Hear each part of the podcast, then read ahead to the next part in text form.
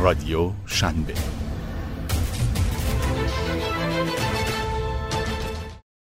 سوزان دایان از فروشنده دورگرد تا مدیرعاملی یوتیوب. سلام من مانا سارمی هستم و شما به برنامه زنان موفق گوش می‌دید. برنامه ای که در رادیو شنبه ضبط میشه. توی این برنامه می‌خوام با شما درباره سوزان دایان ووجتسکی مدیرعامل یوتیوب صحبت کنم. زن 52 ساله ای که توی یه خانواده پنج نفره بزرگ شده و دختر ارشد خانواده بوده. پدرش استاد فیزیک دانشگاه استنفورد بود و خودش هم بعدها توی همین دانشگاه تحصیل کرد. میشه گفت که به نوعی سوزان توی دانشگاه استنفورد بزرگ شده. و این موضوع تاثیر خیلی زیادی توی زندگیش داشته. شاید براتون جالب باشه که اینو بدونین سوزان از یازده سالگی وارد دنیای کسب و کار شده. وقتی که یازده سالش بود به صورت یه فروشنده دورگرد در خونه ها می‌رفته و بهشون یه اجناسی رو میفروخته. علاوه بر استعداد زیادی که توی نوجوانی در کسب و کار داشت. استعداد زیادی هم سوزان توی نوشتن داشت و میشه گفت که این استعداد رو از مادرش که یه معلم و روزنامه نگار بود به ارث برده.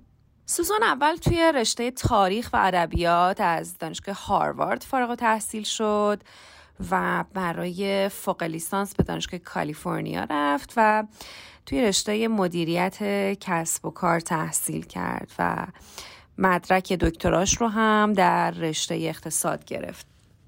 اما این موفقیت های تحصیلی یه بخش کوچکی از موفقیت های سوزان توی زندگیش هستن. وقتی که سی سالش بود ازدواج کرد و صاحب پنج فرزند شد.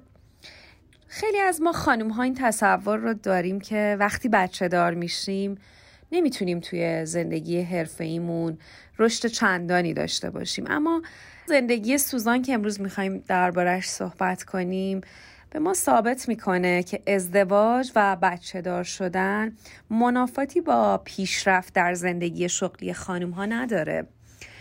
جالبه بدونید اون همیشه صدای زنان شاغل بوده و سال 2014 وقتی پنجمین فرزندش رو حامله بود تو روزنامه وال استریت جورنال مقاله نوشت درباره اهمیت حقوق مادران شاغل. سوزان نمونه ایدئال از زنی هست که همواره تونسته بین زندگی خانوادگی و زندگی حرفه‌ایش تعادل برقرار کنه. همه خانم های شاغل خوب می‌دونن که این موضوع چقدر موضوع مهمیه و اگه این تعادل توی زندگی به هم بریزه هم زندگی خانوادگی و هم زندگی حرفه‌ای دچار مشکلات جدی میشه. بریم سراغ فعالیت های سیاسی سوزان دایان پدر بزرگ سوزان یه فعال سیاسی حزب مردم لهستان بود و شاید اون این علاقه به سیاست رو از پدر بزرگش به ارث برده. در کارزار انتخاباتی ریاست جمهوری امریکا و رقابت بین دونالد ترامپ و هیلاری کلینتون تمام قطع از هیلاری حمایت کرد و توی این رقابت همراه اون بود. حالا بریم سراغ ورود عجیب و جالب سوزان به دنیای استارتاپ ها و تکنولوژی. ماجرایی که به ما میگه آشنایی با بعضی از آدم ها می‌تونه سرآغاز یه قصه تازه برای زندگیمون باشه. سوزان یک گاراژی در منلو پارک کالیفرنیا داشت. لری پیج و سرگی برین که بنیانگذاران گوگل هستن این گاراژ رو از سوزان اجاره می‌کنن و به سوزان پیشنهاد کار در گوگل رو هم میدن. و این یه شروعی میشه برای ورود اون به دنیای تکنولوژی و مطرح شدنش به عنوان یک زن قدرتمند تو عرصه کسب و کار. اون ابتدا توی بخش بازاریابی و بعدها به عنوان مشاور ارشد مدیرعامل گوگل در این کمپانی کار کرد. اما خیلی سوزان رو به عنوان مدیرعامل شرکت یوتیوب می‌شناسن.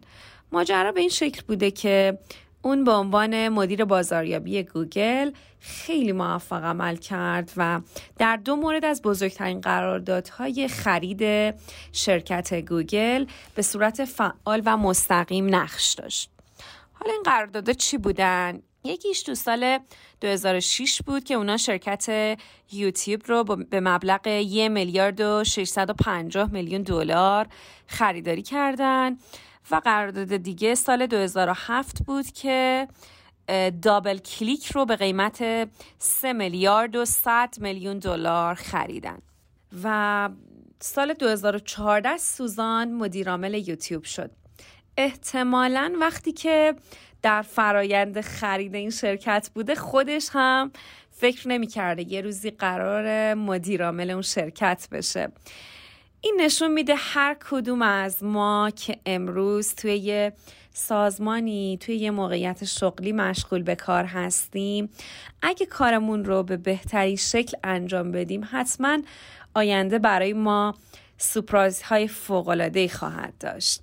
بریم سراغ باقی داستان این ابرزن دنیای اینترنت. بعد از مدیرعاملی یوتیوب سال 2015 اسم سوزان در فهرست 100 چهره اثرگذار مجله تایم اومد. چندی بعدم این مجله اون رو به عنوان قدرتمندترین زن در اصر اینترنت به دنیا معرفی کرد.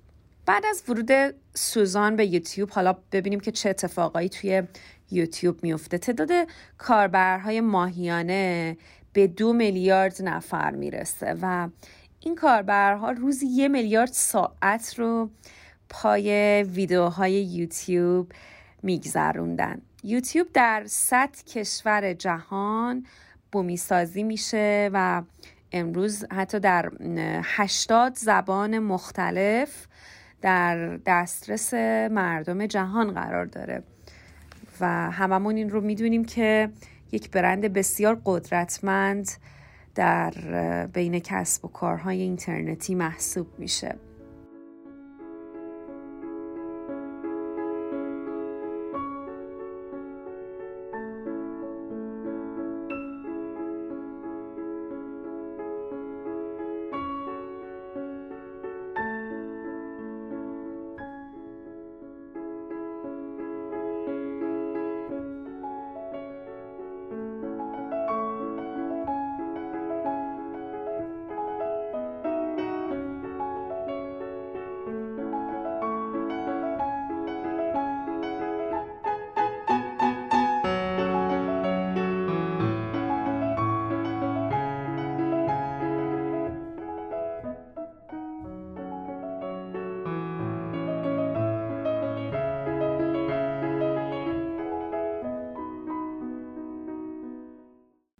نکته هم جالبه که از وقتی سوزان مدیر یوتیوب شد تعداد کارکنان زن از 24 درصد به 30 درصد توی این شرکت می‌رسه.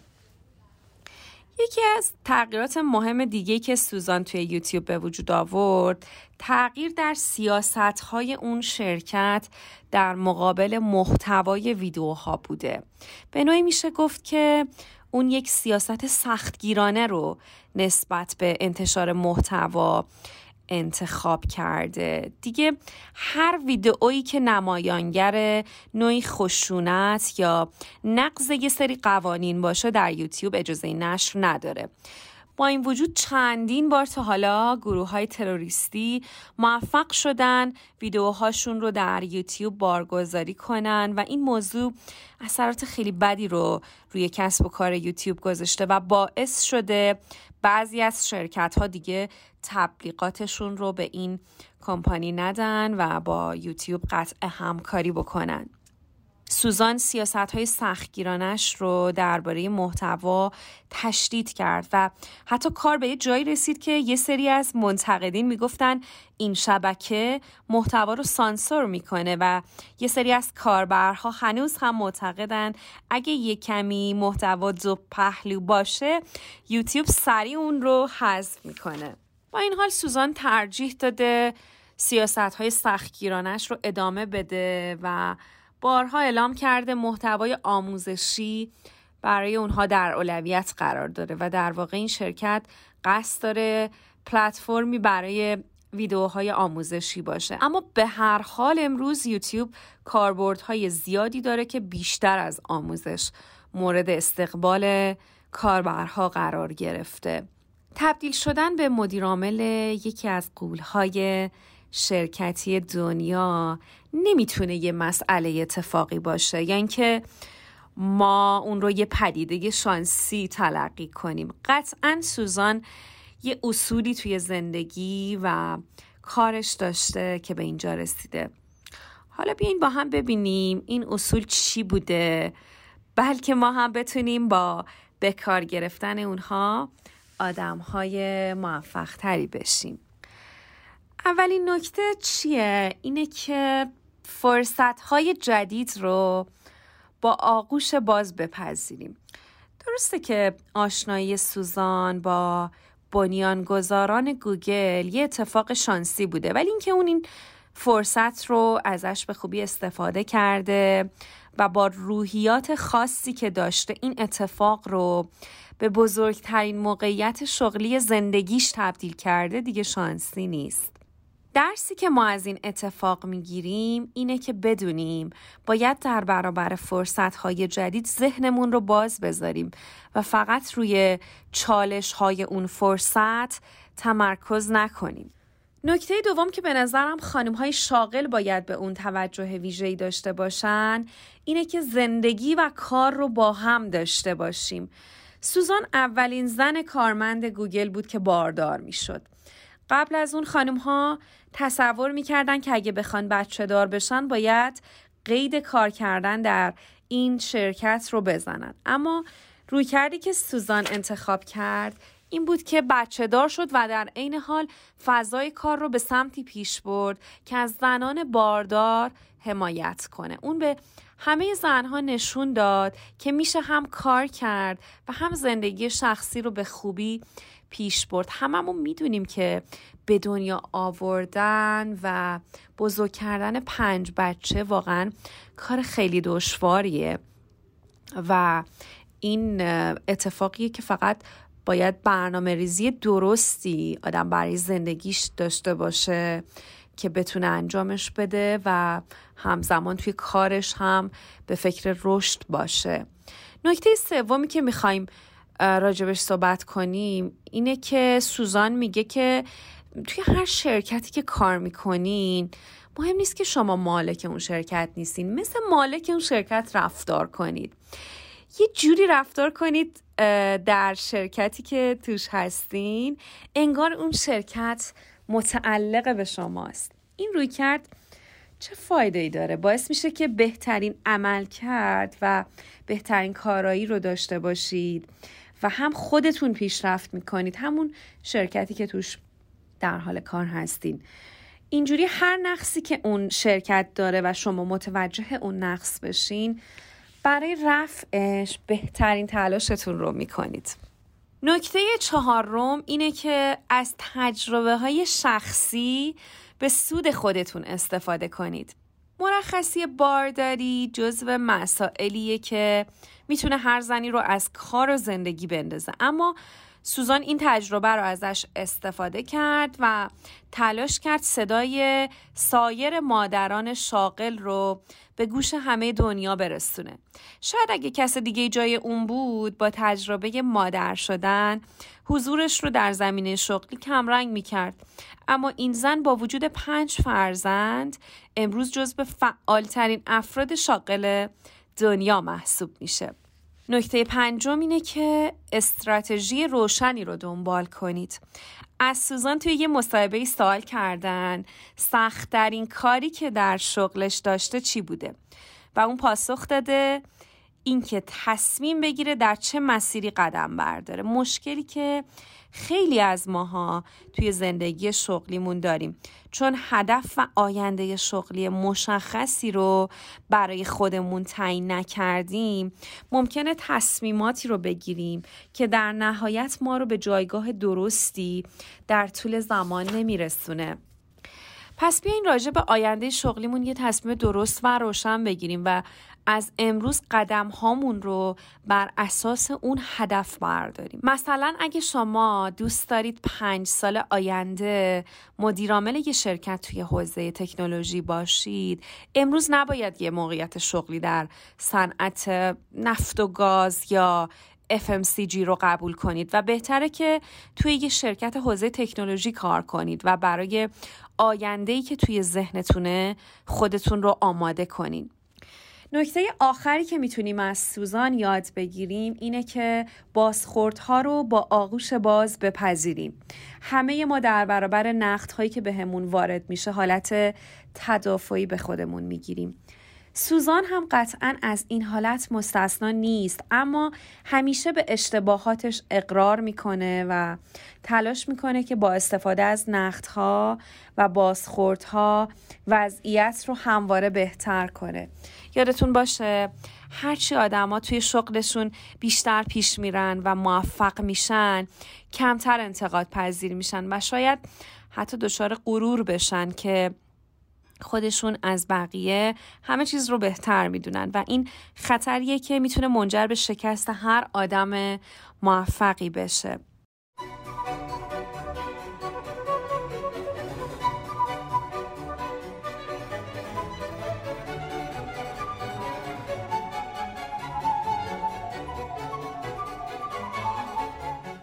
خب ما به پایان این قسمت از پادکست زنان موفق رسیدیم. امیدوارم شنیدن این برنامه براتون مفید بوده باشه و ما تونسته باشیم به خوبی راز و رمز موفقیت مدیرعامل یوتیوب رو با شما به اشتراک بذاریم. ممنون که ما رو دنبال می‌کنین و لطفا اگه زن موفقی رو می‌شناسید که داستان و سرگذشتش می‌تونه برای بقیه مفید باشه به ما معرفیش کنید تا در برنامه های آینده بهش بپردازیم.